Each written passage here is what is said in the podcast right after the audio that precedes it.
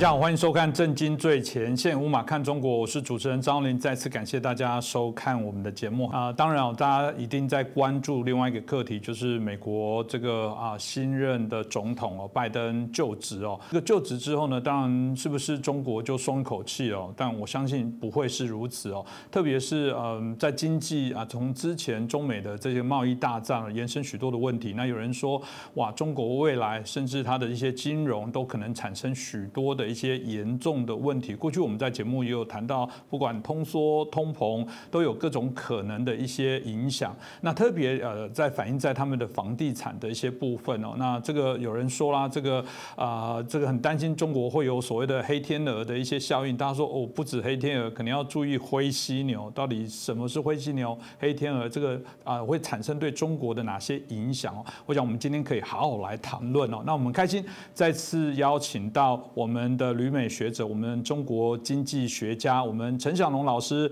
陈老师你好，你好。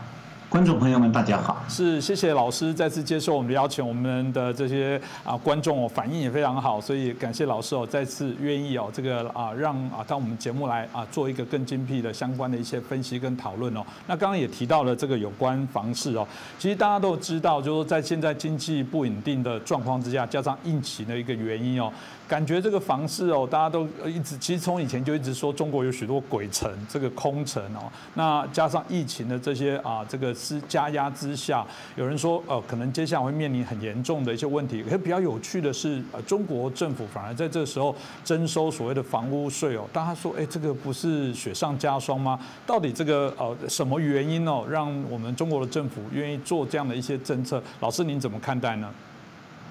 但，实际上中国政府是没有办法。呃，可能先要给大家介绍一下这个中国政府收房产税的这个背景。那这个背景呢，是实际上是二十多年前就已经出现，就是说，一九九四年的时候，中共当时总理朱镕基，呃，推行了所谓的中央财政和地方财政的分税制改革。那么改革以前，大量的税收呢是流向地方政府的，那么中央政府呢是入不敷出。那么分税制改革后呢，大部分税收流到中央政府了，地方政府和财政收入呢严重不足。它只能靠一些有限的地方税收，然后靠中央财政拨款来维持。那么这种情况下，地方政府没有活钱，中央政府拨款不足，所以他就只好想新的办法。那么这时候呢，地方财政就开始从二过去二十多年前开始，逐渐形成了一个地方政府对土地财政的依赖，就是说靠卖地，因为大陆所有地都是公有的，他只要把一块地拿出去卖掉，就可以卖来相当大一批收入。用这个收入来维持地方的财政收入，那么其实呢，就这笔收入已经不够用了。那么中国最近几年一直想征收房产税，但是有点犹豫。犹豫的原因呢，就是怕冲击房地产市场，就跟刚才主持人讲到的那种担忧一样。但是如果房地产市场已经进入萧条状态，那么对当局来讲，他这个忧虑就消失了，因为反正地方这个房地产的情况已经不好了。那么这种时候，如果说地方政府的土地财政末日来临，那么对中央政府而言，他更关心的不是房主的利益损失，而是地方财政困境陷入不解之局。所以呢，恰恰是在房地产业的困境无法挽回之际，中共的中央政府开始准备推动房地产税。那么。那么这方面呢，可能会有一个问题，就是说，地方政府难道除了开征房产税以外，就没有别的办法找到替代收入来源吗？那么其实现在中国大陆，刚才主持人已经讲到，各个行业当中，服务业、制造业都受到重创，那么大批企业倒闭，所以指望这些企业突然突飞猛进，带来丰富的税源是没有可能的。那么只剩下房地产业是主仍然还很活跃的行业。那么，唯一可能替代土地财政收入的，就是从土地财政的产物房产上打主意。这就是为什么房产税很快要出台的原因。那么，房产税临门的这个真正原因，就是土地财政可能断流。那么，去年第一季度，呃，中国疫情最严重的时候，地方政府的国有土地使用权的这个出让收入是一万一千亿。下降了百分之八，那么到了九月底的时候呢，又有点上升。那么看起来，去年二零二零年底，中国的地方政府的土地财政还过得下去，但问题在于，土地是卖给房地产公司了，但是这个房地产公司能不能够在房产业萧条的情况下，继续盖房子、卖房子，然后收回投资？那么这些去年新卖出的地啊，经过开发设计，还要盖房子，要到年底才能靠卖新房子来回笼，这能不能做到？那么从去年九月底公布的全国新房销售情况看，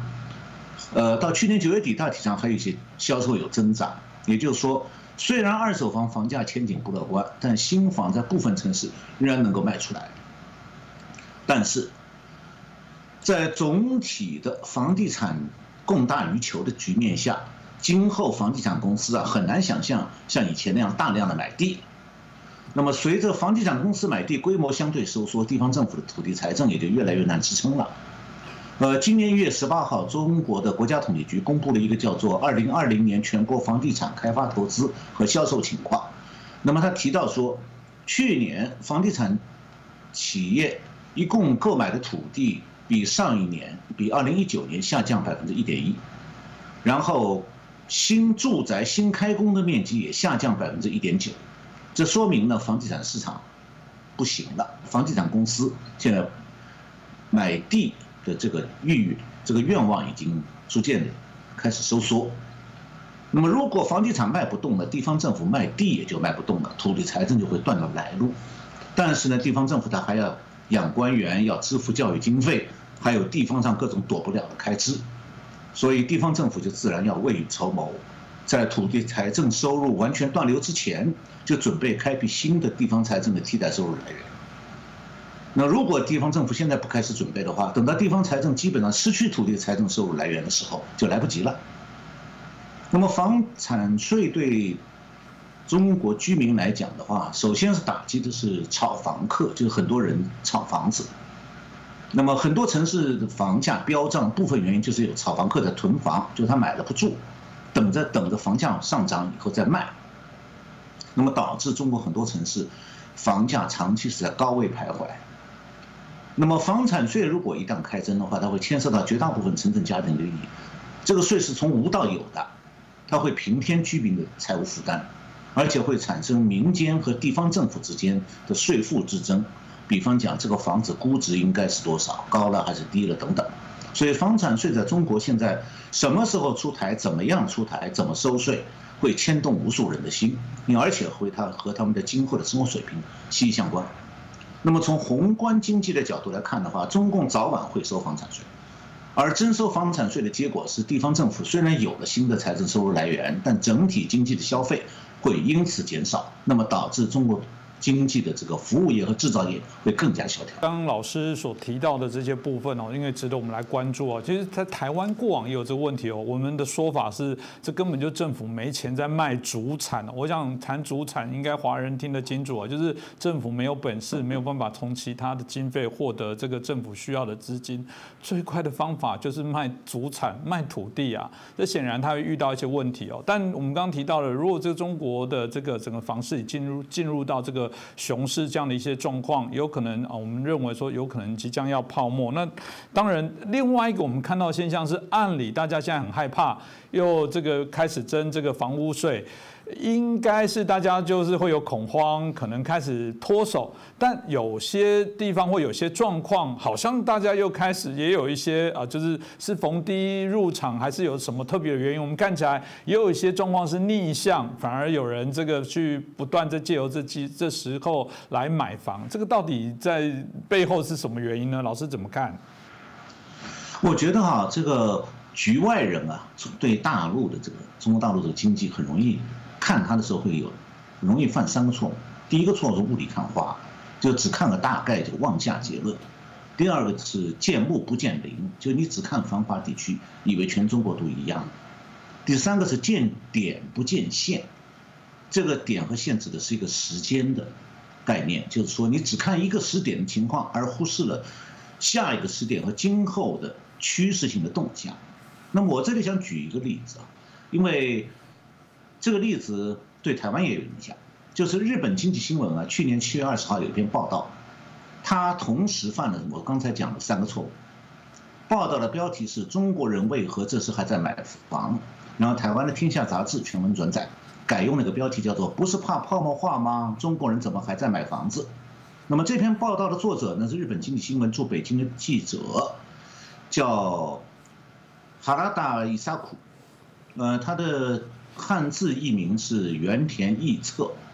那么我查了一下，他是这家经济媒体驻北京的主力记者，写过很多报道，不是新手。年龄也差不多快五十岁了，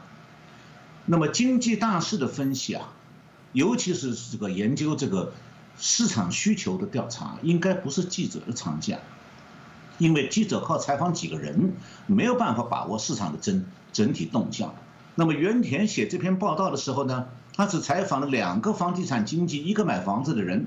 就得出了北京的房地产销售十分强劲这样的结论。然后《天下》杂志一转载，就影响了很多台湾读者的看法。其实，呃，抱歉啊，大家都上当。为什么呢？原田，我就举它里面一个例子啊。呃，原田的报道当中，根据去年七月北京东北京市东面有一个叫燕郊地区，根据一个房地产经济的话，就判断说那个里的房价比二零一七年下降了四成。因此，买房的人趋之若鹜。其实呢，我下面给大家念一串数字，他的报道是去年去七月写的。我给大家念一下这个燕郊地区平均房价，从去年七月开始啊，去年七月每平米两万一，十月份一万八，今年一月份一万六千八，半年内又下降了百分之二十。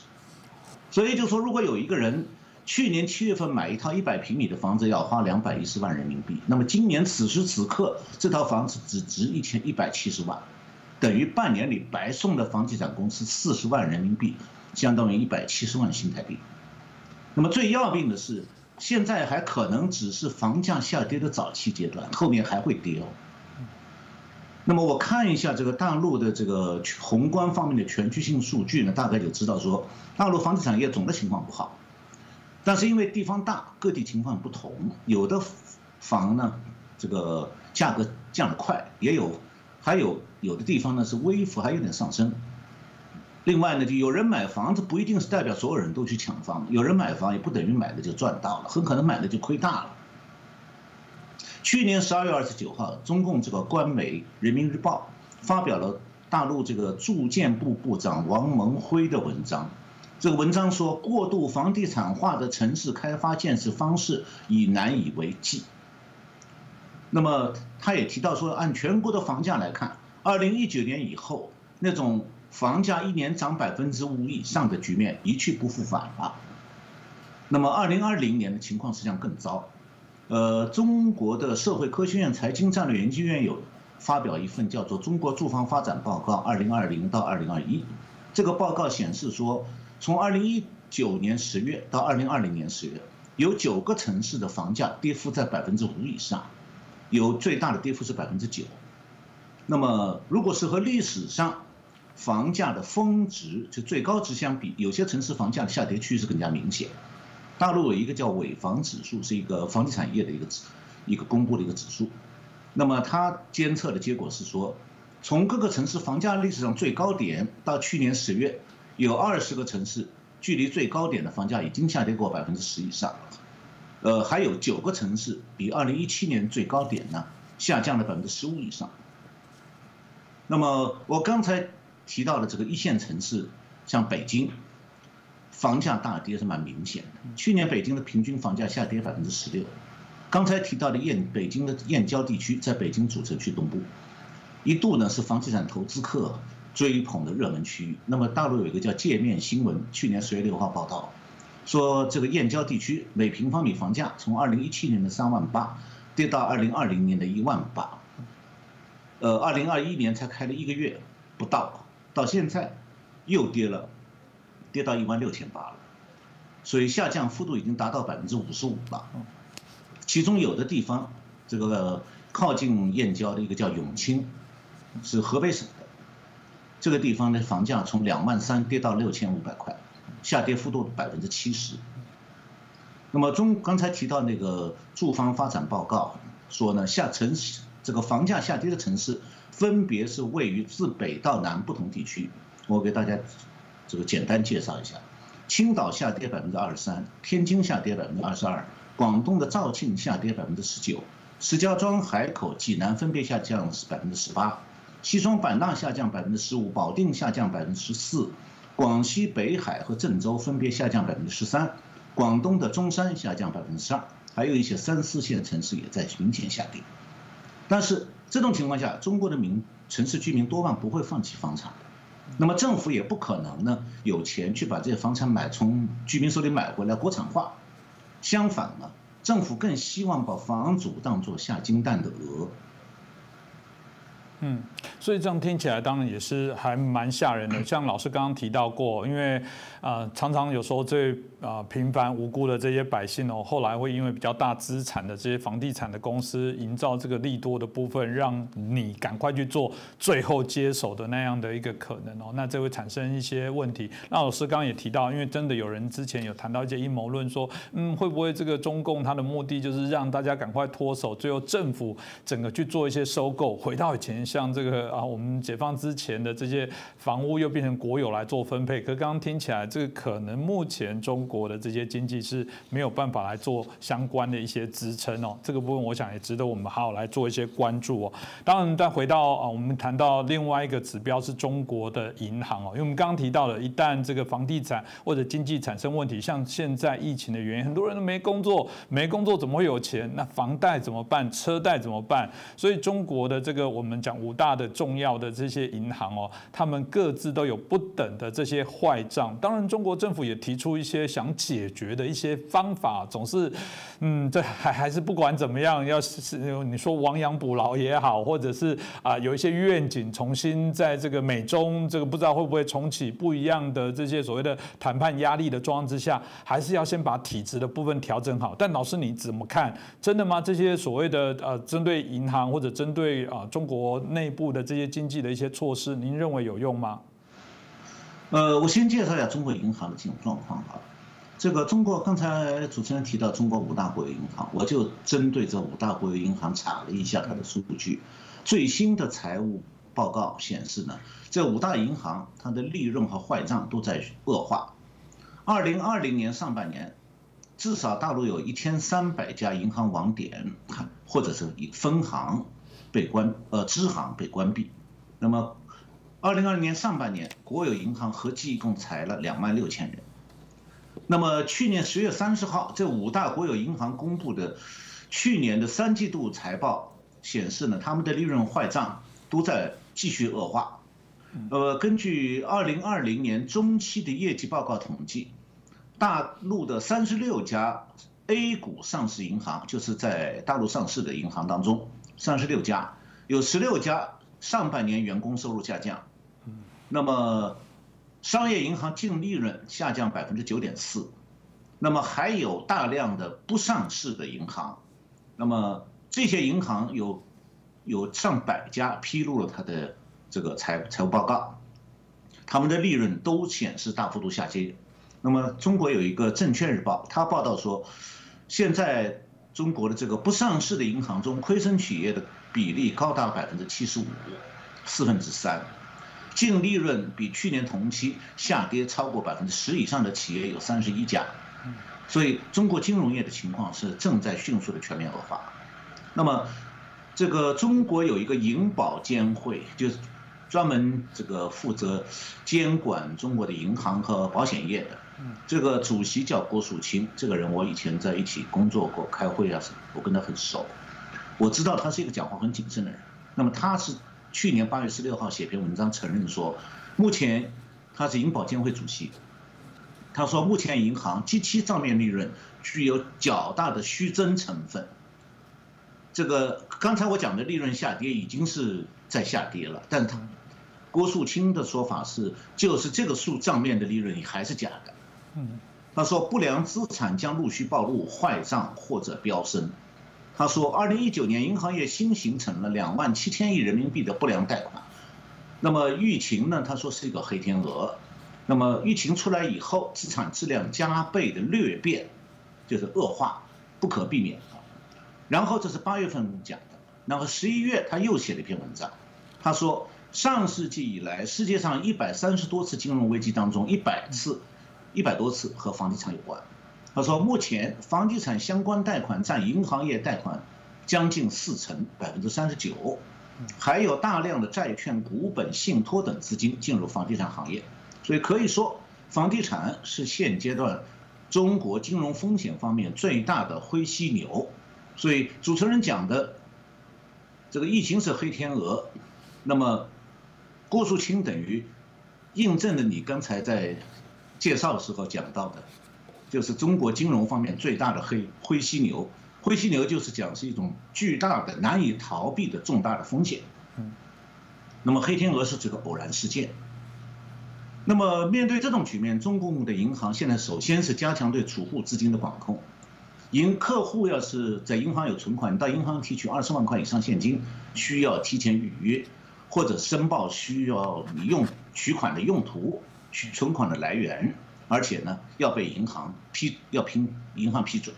实际上准确讲，就是说银行如果资金太紧，它可以拒绝你，不给你提款。那么有的时候确实有一些消息从中国传来，就是有的人到银行去了拿五十万，说我的钱存在银行里，我怎么不可以取啊？银行说对不起，不好取。没有，嗯，那么中国有个每日经济新闻，他报道说，浙江省深州深圳市去年十月十号正式开展大额现金管理试点工作。什么叫现金管理试点呢？就是大额现金管理规定，单位的账户人民币五十块五十万以上，个人账户人民币三十万以上，深圳呢是五十万和二十万，就是说超过这个数字，你要想提款，要看银行脸色。他要没有钱，你就提不出来，因为他把钱借出去收不回来了。这是中共正采取的第一个应付办法，就是不许储户自由提款。那么第二个做法是取缔 P2P 这个网上的个人借贷。台湾我不知道是不是知道大陆流行这个概念，P2P 的 Peer to Peer，就是个人 to 个人，在网上通过这个中介来个人借款。那么中共实际上是在去年十一月左右把这个个人网上借贷完全给取消了，同时也在限制这个网上支付公司，像大陆都有个支付宝，嗯，台商可能都知道，呃，它占了大陆居民消费支付的相当大一个部分，呃，有几成。那么现在中共在限制它的业务范围。那我们都知道大陆有个阿里巴巴。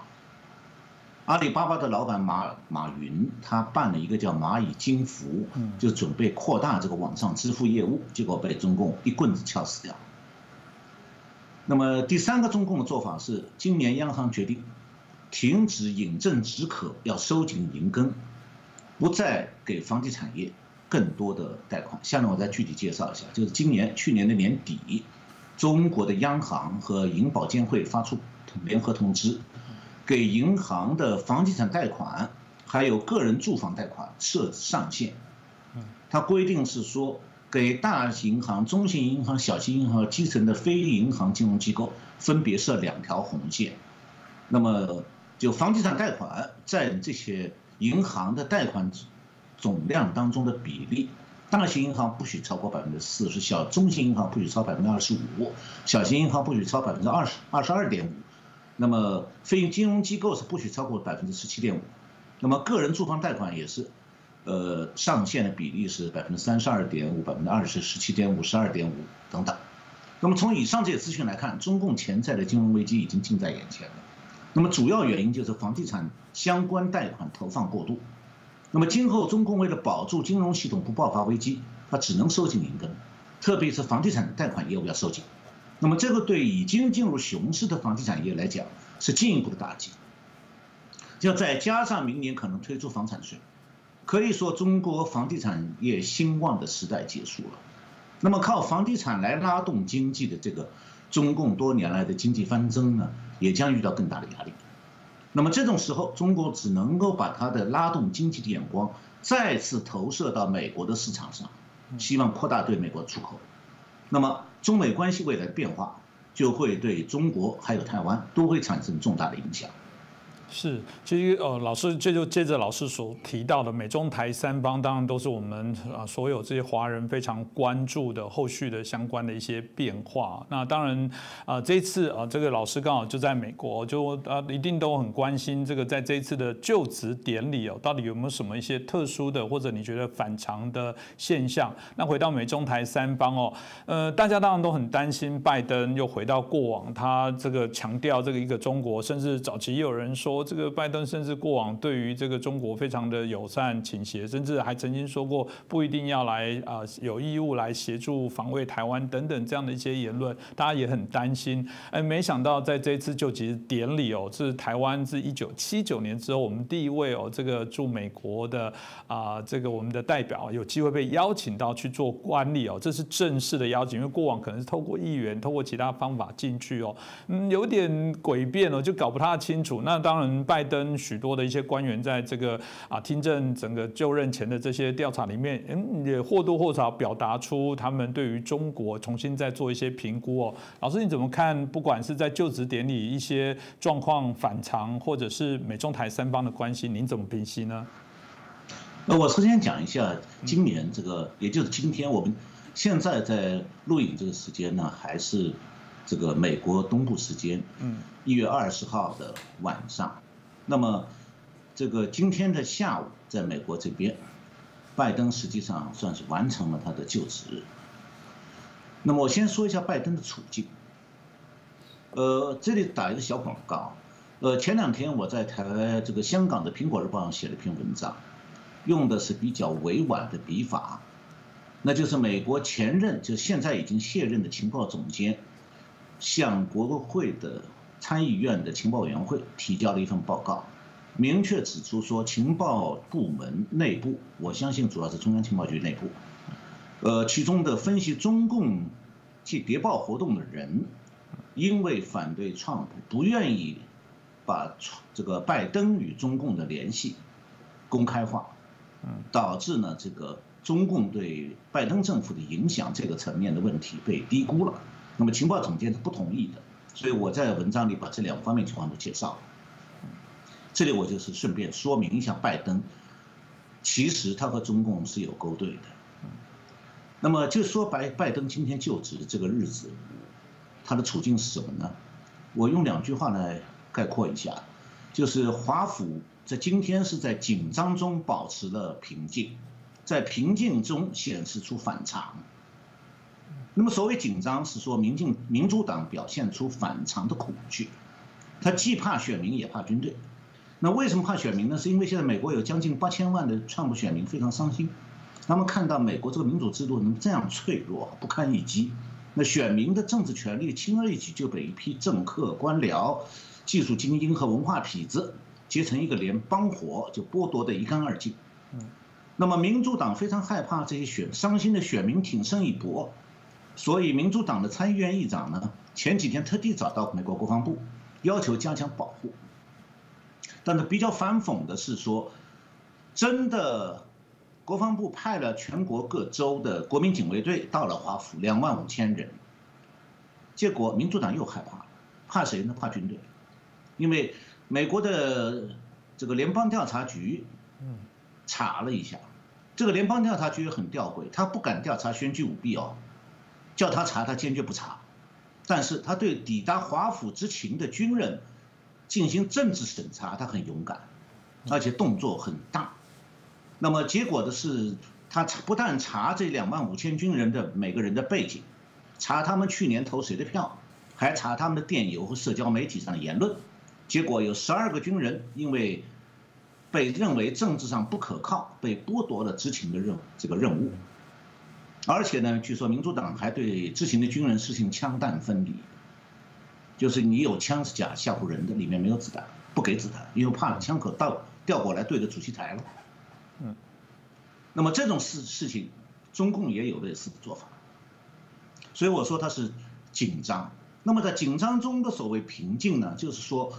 社交媒体上是有一些美国的人希望创不出打出最后一拳，让民主党的领袖们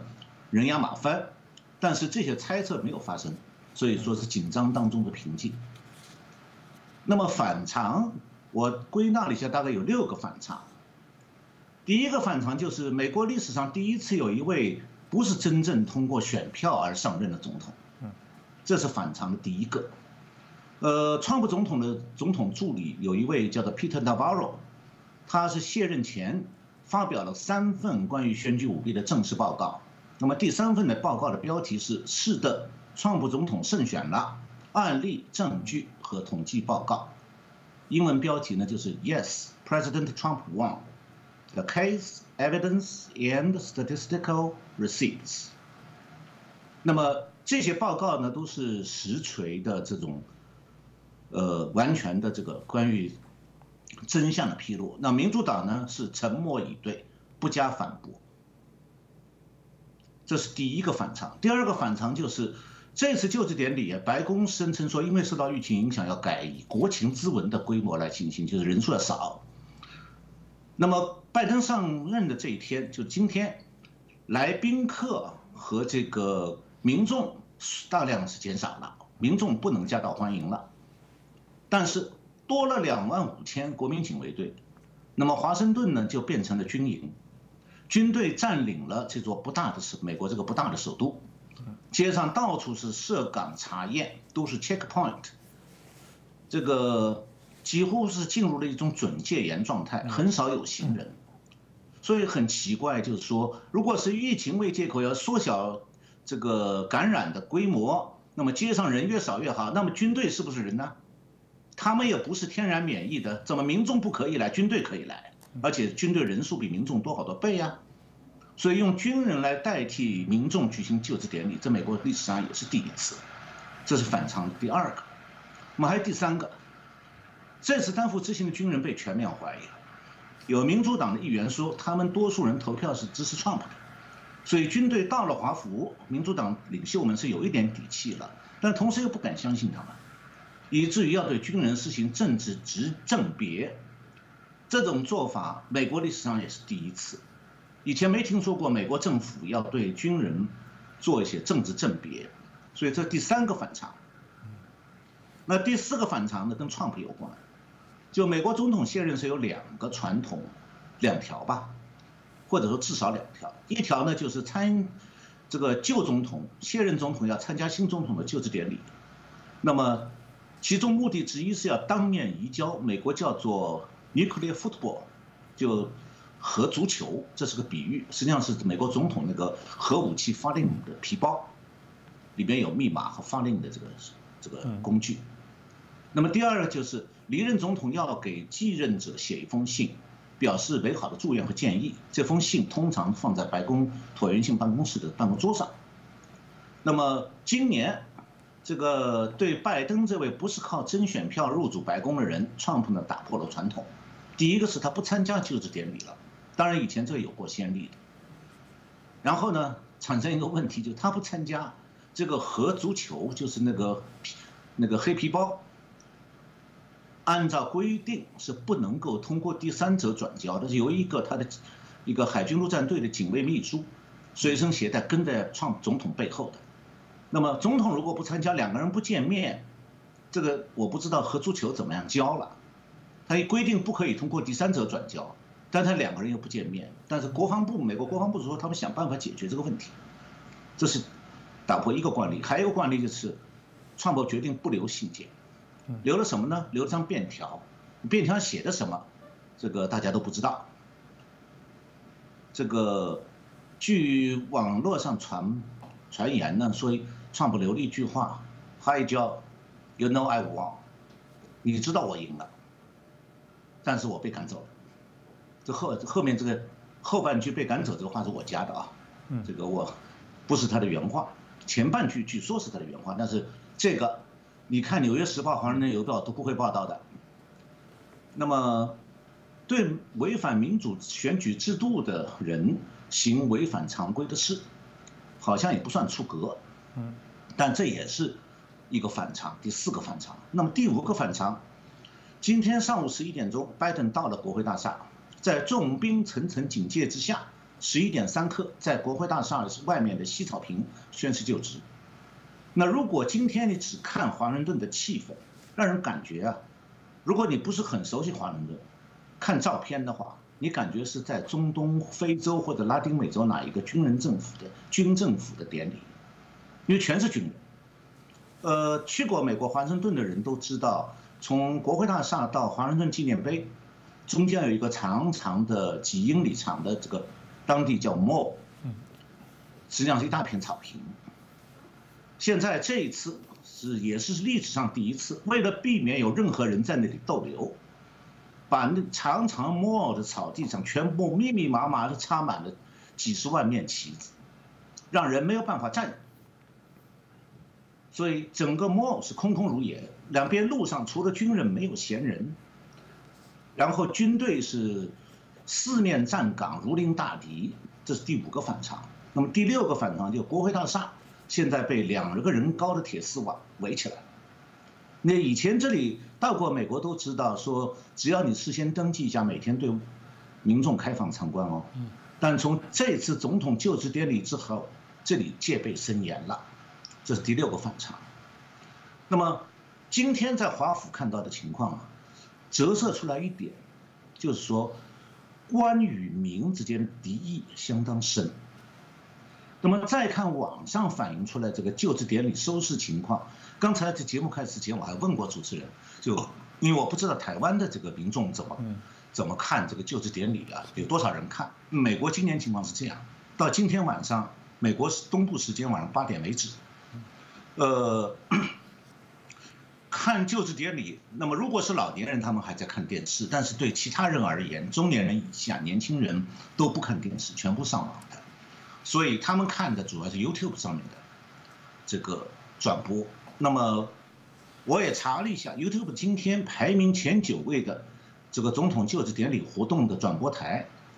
主要包括了美国主要的电视，还有其他一些媒体，像 Sky News，还有这个。《华尔街日报》，那么加在一起总的点击量，因为一般来说他看了这个频道的就不会再去看另外一个频道，因为都一样嘛。那么总点击量是一千二百八十三万，这九家加在一起一千二百八十三。他们呢基本上不是川普的支持者，因为川普支持者不不愿意看，他们觉得那是对他们的侮辱。那么只有川普支持才会看，这些人有多少呢？大概一千二百八十三万的点击量，大概相当于三千万观众。三千万观众是美国人口数的十分之一不到，也就是说并不多。而且呢，当中还有很多人不满意，就是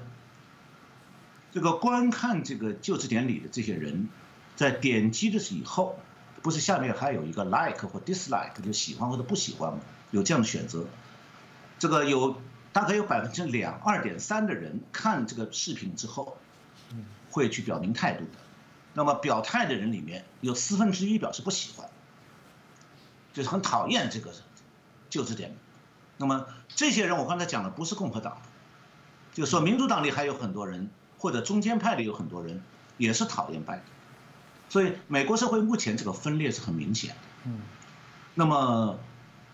拜登当局很显然他需要花很多精力来处理国内问题。那么这八千万将近八千万川普的支持者始终是拜登当局害怕的对象。那么这种情况跟台湾有什么关系呢？我个人觉得哈，这个实际上对台湾是好事。为什么？在这种情况下，拜登反而不能轻而易举地去完全甩掉川普留下来的对台政策。他也不敢公然的和中共勾肩搭背。我举一个例子。昨天下午，美国国务卿的这个提名人叫做布林肯，呃，因为他需要在参议院的提名听证会上回答议员的质疑，所以他昨天下午在联邦参议院的听这个提名听证会上发言，其中有被问到台湾问题，他是这样讲的，他说中共确实是美国的最大挑战，他肯定。即将卸任的川普政府对中国采取强硬方式是对的，但是在一些政策和做法上，拜登政府会联合盟友来对抗中共。这个话听讲的很含混，其实我把它解读一下，就意思就是，他只是强要面子，因为拜登当这个川普当局已经把有用的盟友都团结起来了。那拜登想拉拢的是谁呢？是所谓欧洲国家。那些是什么？像德国、法国是没有用的盟友，帮不上什么忙。像德国整天在和中共在那里眉来眼去。当然，我们还要看到一点，拜登由于国内的压力，他不敢太胡作非为，他还可能会穿规败随，就川普定的规矩，他会大体上追随，能走到这步就不错了。但他是不可能走得比拜登呃川普更远的。因为他同时还受到美国国内拥抱熊猫派的钳制，嗯，所以我估计呀，拜登在上任以后一段时期内，他不会和中共有明显的这个勾兑，不会明显的勾肩搭背，呃，但是他可能私下里会和中共眉来眼去，因为他就有这个历史，也拿过中共的钱，那么。其实，如果说川普连任的话，拜登是有可能被弹劾的，因为他其实有卖卖国罪的嫌疑、叛国罪的嫌疑，这个拿中共钱的证据是有的。那么从这些方面来讲的话，呃，这一次呢，主持人开始提到了这个，实际上这个蔡总统在今天就是美国上午时间，也专门在推特上发发表推文，祝贺了拜登当选。然后肖大使也专门被美国这次就职典礼委员会邀请，打破以往的惯例，参加了这个这个就职仪式。呃，从这方面来看的话，目前美台关系还算是稳定的。我们希望它能够进一步稳定，但是我觉得希望美台关系能够有比川普时代有更大的突破，恐怕是幻想。嗯，这个我想也谢谢我们陈晓老老师哦，非常清楚的一个分析哦。呃，的确哦，我们过往也一直会觉得说，呃，不管这个后来拜登会再用什么样的一个形式，他所说的会不会再回到这个白宫，但我觉得民众民主的可爱就在民众如果有更多的人集结在一起提供压力，就像刚刚老师所说的，他不能去轻污这八千万，甚至我觉得也许有更多的人对于所谓的不管是中国中共或或者对于我觉得啊，美国政府希望在做啊相关的处理更强硬的部分，如果有更多的民众都表态、都给压力，我觉得他是不容轻忽的，这也是我们的机会啦。所以常常也很谢谢陈老师哦，呃，在许多媒体上也都不厌其烦。我常讲说，嗯，老师就是很典型我们这种天桥底下说书者哦，就是对的事情不厌其烦就一直讲。所以呢，特别谢谢老师哦，还愿意接受我们的访问，很清楚的帮我们啊领略啊，就做一个。这个啊，我们的内容的一些分享哦，那我想也可以让大家对于这段期间的一些发展，可以有更了解的一个概括。我们再次感谢中国经济学家，也是旅美的学者陈小农老师哦，这么清楚帮我们来做一下有关在这一次哦美国总统大选就选后的一些啊现象啊，特别也谈到了有关中国经济后续相关的发展，会不会因为这样的一个美国总统替换之后有些改变哦？那更好的消息是，未来我们陈小农老师会每周跟我们来连线啊，针对有关这些相对应的一些啊经济的或中国议题的相关的报道。部分我们都会不断来请教他，所以这对大家来讲，喜欢陈小龙老师的朋友哦，可以锁定我们的频道，我们会有更多啊更精辟的这些问题来请教老师。当然也欢迎大家来收看，帮我们点阅、转传、按赞啊，给我们留言，给我们鼓励，让我们的节目可以做得更好。再次感谢大家的收看。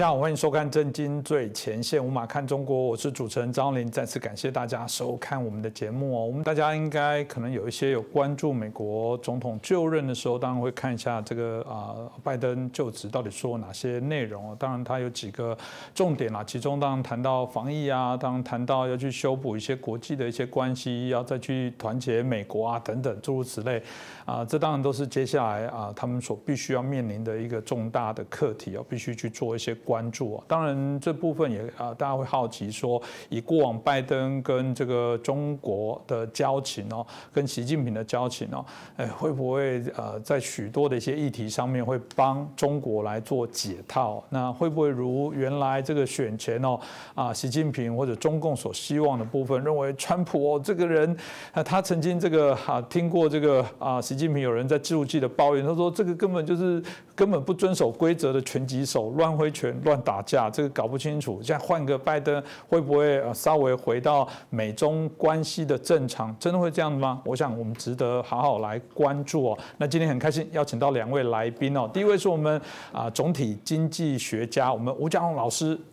哎，大家好。接下来是我们亚太精英交流协会的秘书长，我们王志胜秘书长。是主持人好，大家好。是，我想首先请教一下嘉荣老师啊，这个老实讲，在过往这也不是秘密啦，因为啊，在一九九一的时候啊，事实上那时候啊，我们看到啊，这个拜登基本上就曾经以这个副总统身份啊，到中国去参访，那时候副主席刚好就是啊习近平哦，两个人自然有一定的交情，但更不用讲，后来他们有许多我们现在所看到的。相互的经商，有一些经贸，有一些台底台面底下我们所不知道的，或者已经被揭露了一些讯息哦。所以有人就说啊，这次显然习近平应该借由拜登来做解套，但真的会吗？这个整个一呃演变的发展，还是说拜登啊还是有一些压力？因为之前亲中的标签导致他现在不敢做的太过分。张老师，你怎么看待这个整个发展？因为习近平在当副主席的时候，拜登是副总统啊。后来习近平。是诶，接总书记跟国家主席的时候，拜登也还是副总统啊，一直到现在，拜登算是举行了就职的仪式，变成美国总统。嗯，那所以呢，就这一段时间的那个双方的来往，是习近平跟拜登之间算是老朋友啊。嗯，而且据说有一次习近平跟拜登之间哈会谈了十个小时，或者就是很长的一段时间哈，所以他们两个之间不不是不是陌生的，不像川普，川普是上来上台以后才跟习近平有来往。所以第一次见面是在二零一七年，哎对，那不是那个拜登的话，很早就跟习近平哦打交道了哈，双方互相那个访问很多次了哈，所所以我们第一个说哈，就是拜登是习近平的老朋友啊，或者反过来讲，习近平是拜登的这个老朋友哈，这个应该是成立的哈，这是第一个，很这个很简单。第二个，中共或者习近平这边投资在拜登身上是。哎，比如说二零一四年、一五年那个时候就开始了哈，嗯，也就是说已经有几年的时间了，是啊，就是说那个跟他建立交情哈，然后后来有一些交易嘛哈，嗯，就是拜登的儿子那边透露出来的交易，啊，比如说诟病一些公司，中方哎出一笔大钱啊，诟病美国的一些公司，那这些公司呢可能有一些专利的技术，有军事用途的技术啊等等等等哈，当然后就是我们俗称所谓的利益输送哈。那这里面也有一些那个被曝光出来的啊，然后再来呢，就就是说，我们现在整个说一下，就是说，习近平有拜登的把柄，嗯啊，那拜登的把柄呢，第一个包括贪污的部分，或者我们叫利益输送啊，中心的称呼叫利益输送。第二个呢，就是选举的舞弊，选举的舞弊是中共这个自己有介入，他中共自己心里明白嘛啊。第三个呢，这些交交易里面哈。有涉及到危害到美国的国家安全的，啊，一些敏感的军事技术，也也把它输送或转卖到中国那边去的哈，这个部分叫做卖国，啊，叛国罪卖国。再来那个就是可能会有一些性招待，被被拍下来，当做把柄，啊，所以总共有四个四个呃方面的哈。那这些把柄的话呢，这绝对不是说我们台湾这边能比得上的啦。哦，就是中共玩这一套的话，这个也是从他内部的经验延伸出来。他把外宾请来北京访问，大好好的招待，啊，然后晚上还有一些款待，对不对哈？然后这些东西都是要作为证据的，都是把柄了哈。然后这个因为这个原因，所以我们会很简单的一个看法就是，中共对于拜登的上台，嗯，不但会很高兴。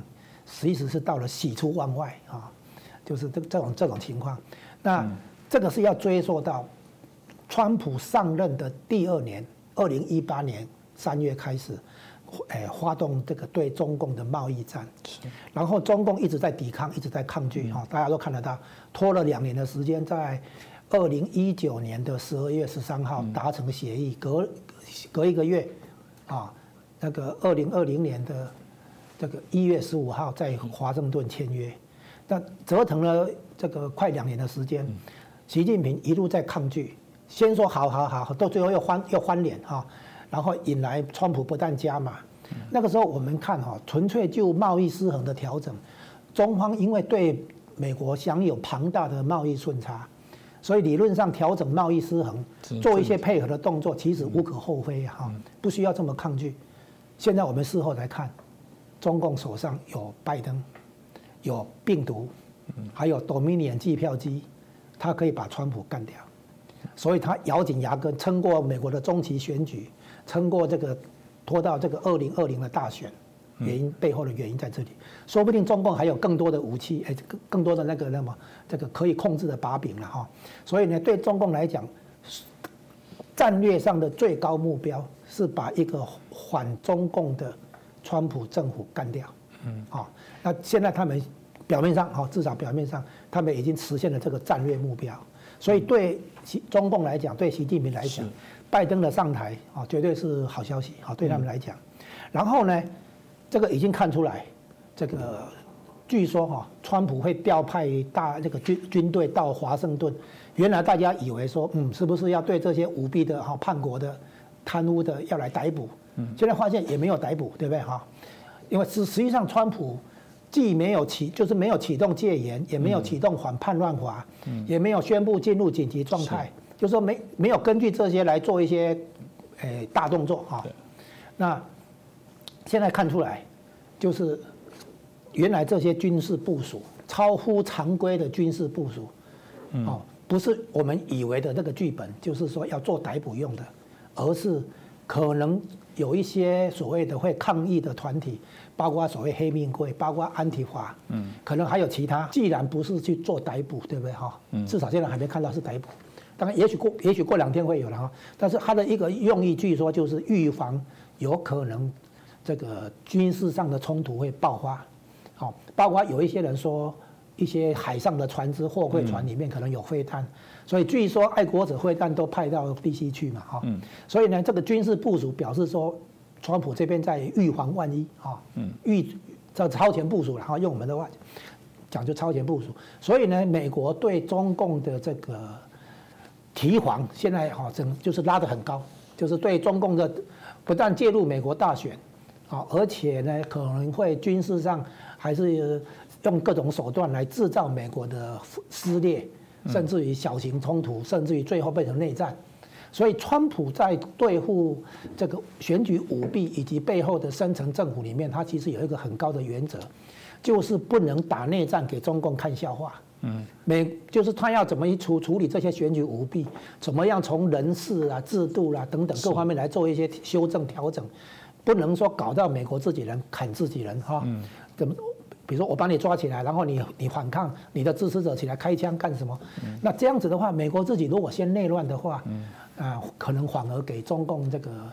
可乘之机了哈，看笑话。那所以川普是不会到这个地步，他一定会去。对付这个选举舞弊的事情，嗯，因为这样子，我们现在看川普的蓝图哈，有几点确定的，嗯，第一个是确定川普的确在几个重要的时间时机点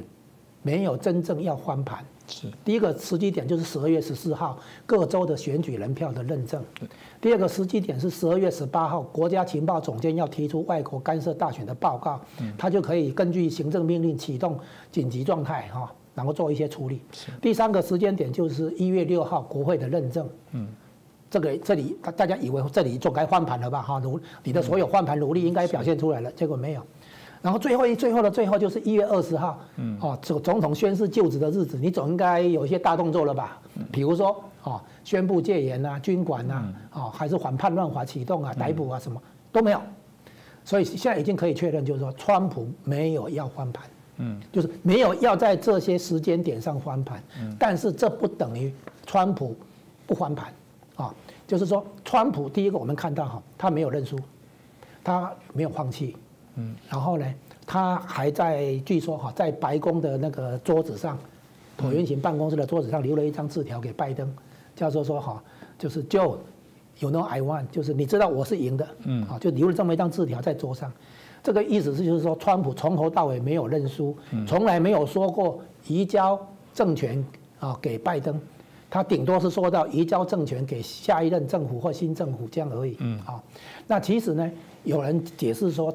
川普是要移交给他的第二任，但是呢，这个第二任现在还没有看到这个变化哈。嗯。所以总而言之，我们看到了选举舞弊是确定的，包括美国自己，包括外国干涉，就是那个电脑的改数据、计票过程的舞弊，这个都是确定的啊。然后，川普不是一个认输的人，这个也也是确定的。嗯。问题是，川普应该有动作，却没有动作，他手上有证据，却没有拿来翻盘，这里有一个很大的问号，就是。以川普的高智商，我们现在要去猜测他的蓝图跟剧本，有一点哈，这个跟不上来，所以我们现在只能看着事情，看他最后怎么玩。就是说，我的结论就是说，表面上、形式上没错，就是拜登有宣誓就职，虽然这个宣誓就职典礼哈也有点荒唐了哈，因为现场的那个情况大家看得到啊，可是这不等于事情已经尘埃落定啊，就是说后续事情还会有发展，还没有尘埃落定。我们得看看川普这边。到底是怎么样的一个盘算，怎么样的一个缓攻了啊？是这个看起来哦，这个美国大选呃，在随着拜登的就任哦，好像还没结束，这个值得我们好好去做一下关注哦。那当然谈到拜登总还是就任哦，形式上来说啊，他是美国总统，开始他的阁员也开始这个啊在呃通过这个我们所谓的听证的部分来做一些审议哦。呃，比较特别是几个重要的一个阁员哦，表达出来对于所谓的对中共作为个重要必须去面对他的威胁这件事，看来好像是一个异口同声哦。那就很好奇啊，我们刚刚前面已经讲过了，这个嗯，这个习近平跟啊拜登过往又真的就是一个有交情的朋友。那到底接下来该怎么走？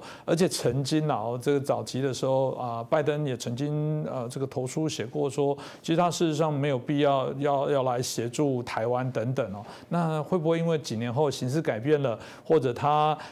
呃，觉悟了，或者有其他的原因，形势比人强，我不知道这个到底要该怎么来看待拜登就任后啊，台美之间相互，或者是即便是美中台三方的关系，这个秘书长怎么看？是没有错，就是从刚刚主任所提到的哈，呃，大家对拜登在这个台美关系上面相对而言比较没信心，或者是就如刚刚那个张老师所提到的，拜登长期来跟中国，特别是跟习近平的友好关系，会让大家对他的这个未来的对中政策打上一个很大的问号。哦。那也没有错，呃，Joe Biden 在二零零一年的时候，事实上他是非，他是美国史上最年轻的这个议员，国会议员，但是是最老最老的总统，所以他事实上参与了从呃这个台美断交一路到现在走到今天的。的变化哦，那这一段过程当中，我相信，那他又是长期在外交系统就是这个这个的参议员，所以我相信他对外是在他自己的认识跟熟悉度的。他在二零零一年确实是有投书哦，认为说呃这个不应该对台湾有所让步，特别是没有义务协防台湾。不过那个时那个时空背景哦，那呃和现在时空也是有点点不一样，这个我待会再提哦。那也刚刚焦老师也提到，没有错，他跟习近平之间。确实有着相当呃友好的关系哦，包括习近平当时是这个国家副主席的身份，在二零一一年的时候到了美国，那当然大家都知道他是未来要接任总书记，所以就是由拜登全程陪着他。当然也当然呃一种说法是就近观察习近平，可是我们后来会看到呃 WSJ 就是华尔街日报也说，基本上他们大概全美国都都误判了习近平哦。那呃 Joe Biden 二零零二零一零二零一三年。到中国去的时候，也是他本来跟习近平之间就是在北京的小巷子里面吃呃吃吃面啦看一些亲民的样子啦。然后本来跟习近平应该是半个小时的会晤，硬是讲到两个小时等等。但这种讯息的释放，大概好像都要要营造一种习跟拜之间是有亲密友好的关系。我只能讲说，此一时也彼一时也。即便我个人认为，就刚刚江老师没讲，没有说，即便他个人有很多的包袱把柄。甚至自己的主观意识上都倾向习近平。可是你光从一月十九号他所提名的五个主要的这种国安的呃这个呃官员哦，在参议院的听证会上，对于被质疑到的中国的这个立场和表现的时候，我们会看到这个强硬是一个比一个强硬。他开玩笑讲说：“你把眼睛蒙起来，听这些人讲，以为是川普团队。”你觉得林肯讲的跟蓬佩奥讲的好像没有差别？对，你以为是川普团队。就事实上，就是说，美国这两年在川普的主导之下，那个。对中国的风向跟意识已经不能讲渐渐是已经完全觉醒。那我认为拜登即便心里面可能有千百个不愿意哦，他可能也不不不不敢轻易的去展现出来。当然，我们承认或许在一些小细节的地方会有一些调整，但是。大的方向，我觉得是回不了头的，这是第一个哦。那如果有兴趣，可以看那五个那五个听证的过程当中，我比较讶异是连叶伦财政部长哇，那那个强硬的程度，其实蛮让人讶异。是在经济的比较像人权委员会，对，说在经济上面他绝对不会退让。那我觉得一个叶伦，一个戴奇，我光中国期待说，哎，拜登上来之后，能够在贸易在经济上面跟美国回暖，看起来是遥遥遥无期哦。那更不用讲这个安全部门的这些官员们。哦，这是一个区块，所以我认为那个结构哦会去制约，而且第二个不要忘了，谁在问参议院的这个这个听证，嗯，那也代表什么？参议院问这么尖锐的问题，包括问到台湾的问题的时候，这代表什么？代表美国的国会部门对于行政部门在这个议题上面是盯大眼睛在装呃张张大眼睛在盯着你的，那你。即便我们知道美国毕竟还是 check balance 一个一个一个民主政体，那你说这些国会部门，特别是呃以众以佩洛西为首的众议院，哦，那还有现在看起来也很强硬的参议院，你说他们会轻易的让拜登的行政部门呃能够呃这个轻易的走出川普已经设定好的这种抗中或者是？这个这个反中的的这个结构吗？我觉得也有困难。所以你看，从结构面来看，还有从美国整个内部的情绪来看，我觉得此一时也彼一时也。那拜登的这个人，他本人到底怎么样？我不知道。就像我更担心的贺锦丽，我也不知道他到底对中国到底有。有多么深的这个复杂的关系，但是我宁愿相信民主制度当中是有一套有效的制约跟这个游戏规则，是可以在这种呃领导人的的决策上面去做制约的。哦，这是一个区块，所以我认为就是说。呃，这个在现在这个情况之下，呃，跟二零零一年、二十年前是完全截然不同的情况。也就是说，如果呃，这个中国它要持续穷兵黩武的在亚太周边这个呃冲撞、发动战争，不管是台海、东海、南海，我认为美国会更积极的协防跟这个呃介入。哦，那我们特别看到，在今年，事实上，我觉得呃。川普已经奠定一个非常好的基础，就是把所谓我们常俗称的五眼联盟，或者他把所谓的亚这个亚太的小北约，其实那个雏形已经出来了。那我们看到二零二一年的今年，英国、法国、德国其实都去年都已经年底都已经相继表态，要把军力投射到亚太地区。你说拜登他不会利用这个机会，跟欧洲国家做更好的结盟，在亚太地区上面，呃，有效的、更有效的防堵中国吗？我认为至少以美国的利益来讲。他们绝对不会放弃这样子大好的机会，所以我们必须在讲说，川普做了垫好了一个很好的对于抗衡中国或者是围堵中国的布局。那拜登在这样的布局下面，我觉得刚刚讲在美国国内跟。这个国内民意跟国会的制约之下，我觉得他不得不要在这个轨迹上面继续前进。是啊，这样我们看到美国的状况的确还是有很多的不同面向。你刚刚特别提到副总统贺锦丽，如果大家都知道他就是非，然后跟亚，那亚就是印度，中国跟印度关系不好啊。如果从这个角度来看，你觉得他真的会很挺中国吗？或者是呃，刚刚讲的，可能也许呃他们会用别的形式来走，那个强度不一定是我们期待的那个。应对应呃硬碰硬的方法，但会不会用软中带硬或其他方法，值得看啊。这部分一样延续这个问题，请教嘉荣老师啊。因为对啊，这个美中台三方经过这样子的调整，一中政策，当然香港的议题，我觉得它还在。然后这个这样，我们今天没有特别谈香港议题，这个总是拜登政府上来，他还是要去面对啊。现在还在逮捕啊，有人这个黎智英还在被抓，那个真是夸张。所以有人称他这个，如果这个中国在这样。中共在这样乱搞，人家说你在培养这个让黎智英变成未来这个香港的曼德拉等等，都有很多的部分。到底拜登要怎么去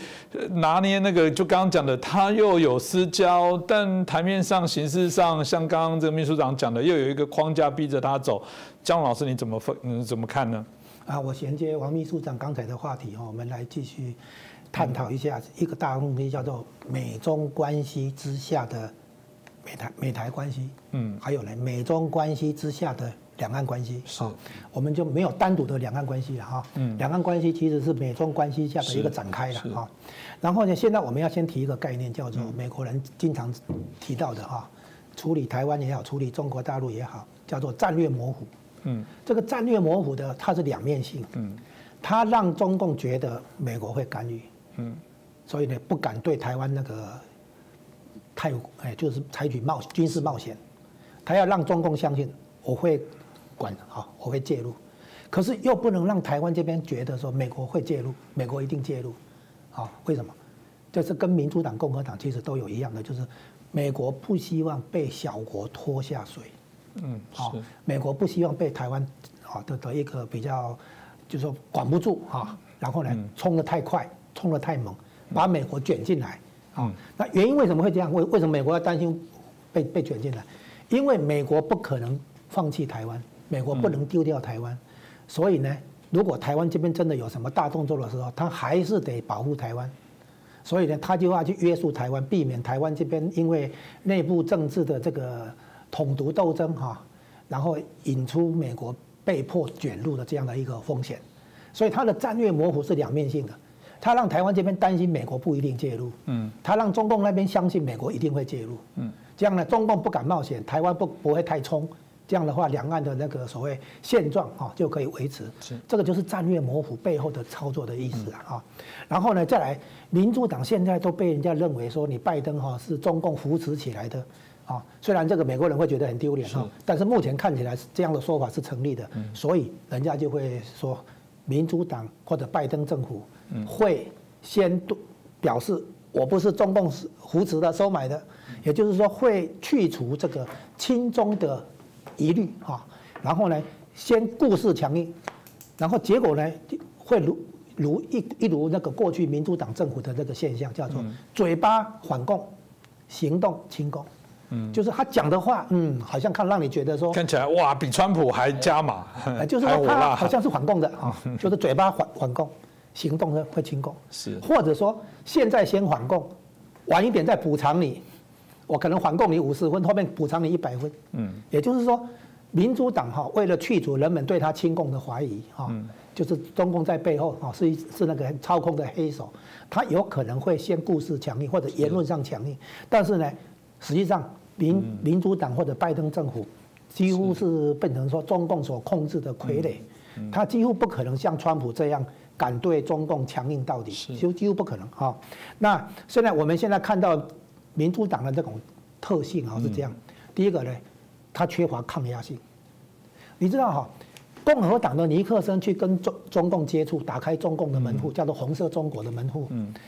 他并没有，他跟他说我们做。将来会关系正常化，他拿这个来来引诱他，也就是说他是在骗中共。嗯。可是卡特那个时候为了竞选连任的这个压力，就去跟他建交，所以共和共和党会说嘛，如果是这个条件，我们早就可以做，不用等到你来。啊，所以民主党呢，有时候会为了内政的需要，啊，在外交上去去做功夫，拿外交来服务他的内政啊。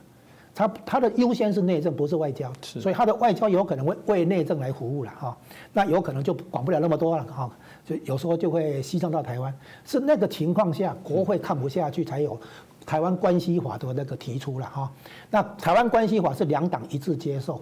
后来共和党也好，民主党的政府也好，都有在诶遵守这个两岸关诶不是那个台湾关系法，一直到后来。哪怕是雷根的六项保证也被纳进来美国的对台政策里面的重要成分啊，是这样子。那这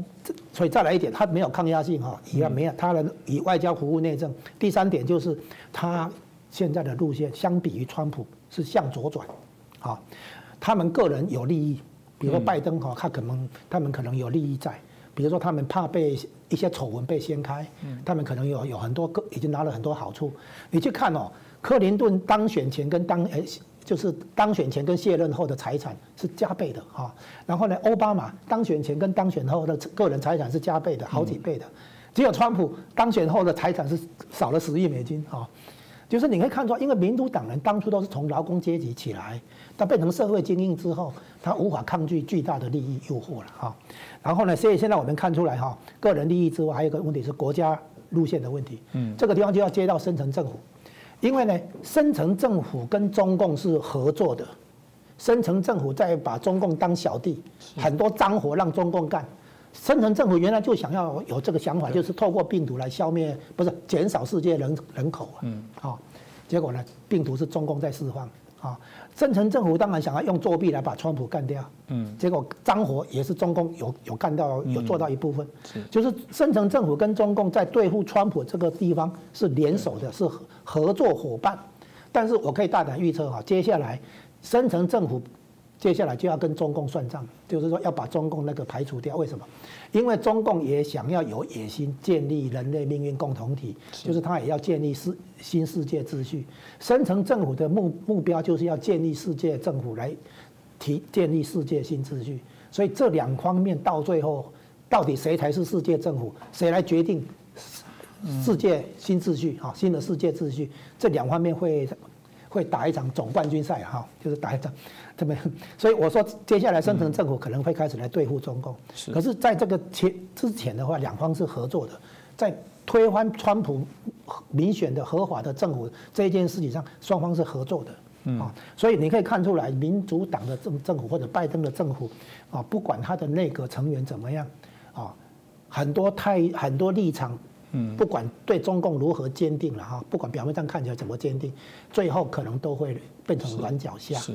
嗯，这个大家也值得我们啊好好来关注哦。因为姜老师其实对于这个美国后续的一些运作，在选前到选后的部分，一直都是非常清晰的分析哦。我们很多的观众都也很喜欢听他啊，针对这部分品析的一些走向。但就像我们刚刚提说，这个看起来后续好像还有许多的故事可以发展哦。那当然回到美台的这些关系哦，呃，这个啊美国在台协会 AIT 哦，这个丽英杰哦啊，之前他突然 宣布说，呃。我们这个美国政府还有五十二亿对台的相关的军售啊，很能罕见哦。过往很少是由 A I T 主动来发布，哎，蛮有趣是台湾的政府马上说，呃，没有没有没有这回事，哎，这让的有的一头雾水，到底这在玩什么哦？那有人说这个会不会是这个美国啊，川普的政府当初有一些可能对军火商的承诺，这当然是负面的，是不是栽赃的一些说法？有人说法是说这可能是故意要啊混乱啊敌方的这些情报，让他。那么混乱，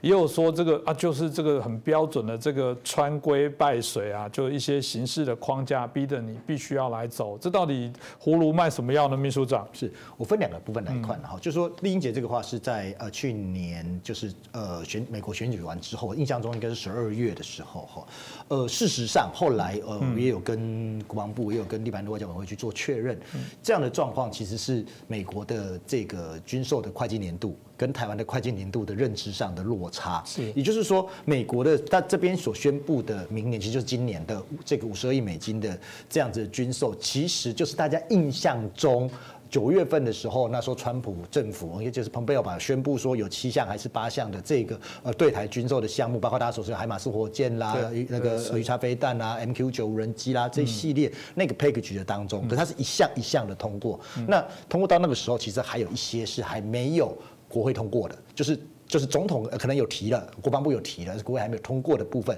那美国在会计年度的计算跟台湾会计年度计算是不一样，所以国防部这边说还否认说明年，事实上已经纳入我们我们的算法是纳入今年，那美国的算法是纳入明年。哦，好，这是第一个把这个事情做一个还原。但是第二个，要重点是什么？重点是是不是穿规败水？我的看法其实很简单，就是说在呃军售的问题上面呢，我觉得川普政府已经初步把台湾的。这个所谓的呃呃防卫固守的这样子的武器往前延伸到这个防卫贺主，我的我我的是可以源头打击的防卫贺主的武器。我觉得在这个序列期的情况之下，初步哦，我讲只能讲初步，我们已经有能力去应应中共这几年来可能的威胁。那在这个基础之上。哦，我觉得呃，我们也需要消化这些军售的金额哦，然后再来，我们也需要重新的去思考，在美中新的关系结构之下，我们需要怎么样更完整，特特别是跟亚太第一岛链整个结合的整个的呃国防战略跟这个呃防卫的部署。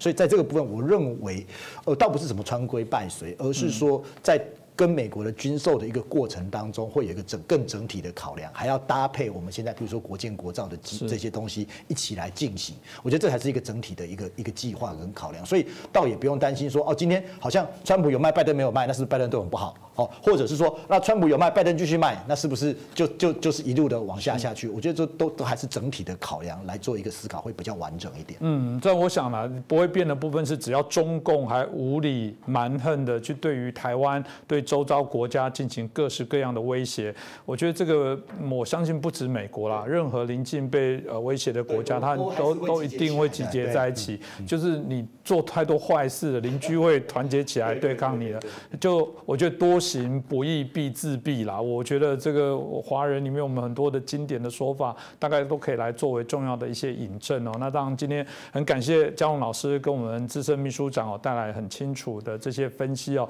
另外也跟大家。家再次提醒哦，我们其实也有 podcast 的哦，大家可以上啊这个啊这个用这个软体哦。如果你这个开车或者你有时候边做事想边看哦，虽然我们这个来宾其实都很帅又好看哦，但有时候你觉得说啊这个时间上不允许，想用听的，我想我们来宾的描述都非常的清楚哦，当然我们的后置的画面也很棒，我想你可以做选择，看我们的影片也好，那当然注意安全，或者您可能通过在路上或者在做其他同时的事情的时候，可以来听。我们的节目，这也是一个啊，可以跟我们就是来给我们支持的一个好方法，所以你也可以啊去看 Podcast，也是会有一样啊，搜寻“震惊最前线”，五马看中国这几个关键字，还是可以找到我们的频道哦。那今天再次感谢两位来宾，也谢谢大家的收看哦。我们再加油，我一直哈真的要厚着脸皮说，真的是厚脸脸皮说，不是为了点击率。大家如果知道我们节目真的有这种使命感，我常说，如果我们对于中共这种恶霸，然后对香港的压制，然后几百万的香港人都被欺负，我们的点赞连一百万都不到，我们到底在？努力什么东西？不过我知道有很多人有机会翻墙点赞。我在强调，我们也不想让大家造成困扰跟麻烦，惹上任何的一些问题。不过在您允许的状况之下，我们还是觉得大家要一起集结了。如果所有在关心中国的议题，在反对中国的暴权，在推动中国的民主，随便在做这样子的人都没有几百万起跳，不止我们。那到底我们我们怎么去对抗那个？几千万党员的中共呢？那我觉得大家要一起再努力加油。那我们的来宾都这么勇敢的上台面上讲话，他们都抱定不去中国了，你就可以讲 他们的牺牲都更大了。那我们也希望你们帮我们一点忙。那再次感谢大家。